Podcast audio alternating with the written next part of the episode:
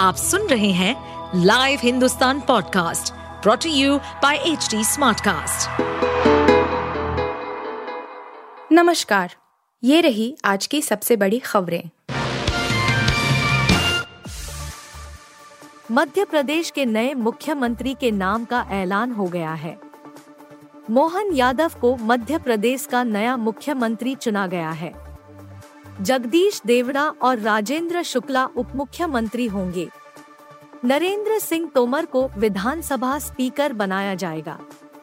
पर्यवेक्षक बनाकर भेजे गए हरियाणा के मुख्यमंत्री मनोहर लाल खट्टर ओबीसी मोर्चा के प्रमुख के लक्ष्मण और सचिव आशा लाकड़ा की मौजूदगी विधायक दल की बैठक में सर्वसम्मति से यह फैसला हुआ। दोपहर बाद भोपाल में भाजपा कार्यालय की हलचल तेज हो गई थी।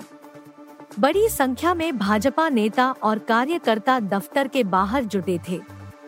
अंदर विधायक दल की बैठक चल रही थी तो बाहर शिवराज सिंह चौहान, पीएम मोदी समेत कुछ अन्य नेताओं के नाम के साथ नारेबाजी की जा रही थी। सुप्रीम कोर्ट ने जम्मू कश्मीर से आर्टिकल 370 हटाने के फैसले को सही माना है। अदालत ने सोमवार को फैसला सुनाते हुए कहा कि राज्य से आर्टिकल 370 हटाने की शक्ति राष्ट्रपति के पास निहित थी।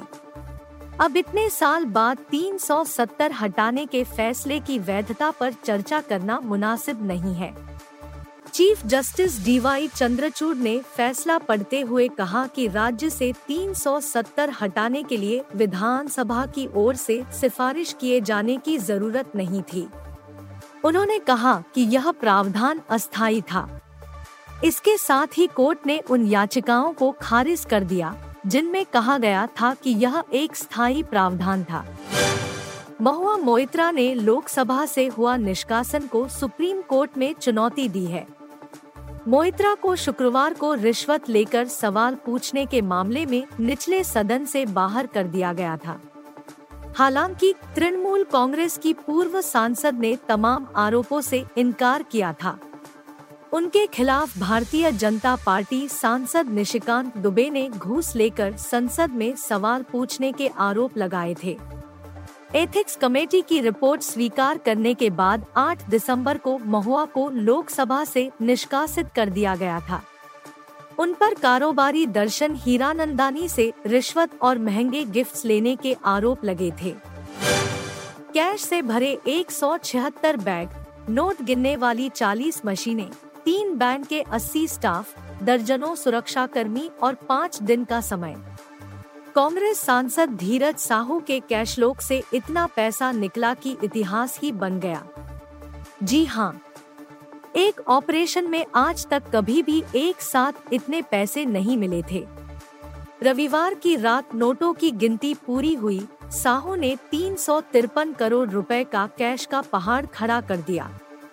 ऐसे में एक सवाल जो सभी के मन में उठ रहा है कि अब इन पैसों का होगा क्या? जब्ती के बाद इनकम टैक्स विभाग इनका क्या करने वाली है? अगर सब कुछ ठीक रहा तो जनवरी महीने से प्याज की कीमतें 40 रुपए प्रति किलोग्राम से नीचे आ जाएंगी। उपभोक्ता मामलों के सचिव रोहित कुमार सिंह के मुताबिक सरकार को उम्मीद है कि जनवरी तक प्याज की कीमतें मौजूदा औसत कीमत 57.02 रुपए प्रति किलोग्राम से घटकर 40 रुपए प्रति किलोग्राम से नीचे आ जाएंगी।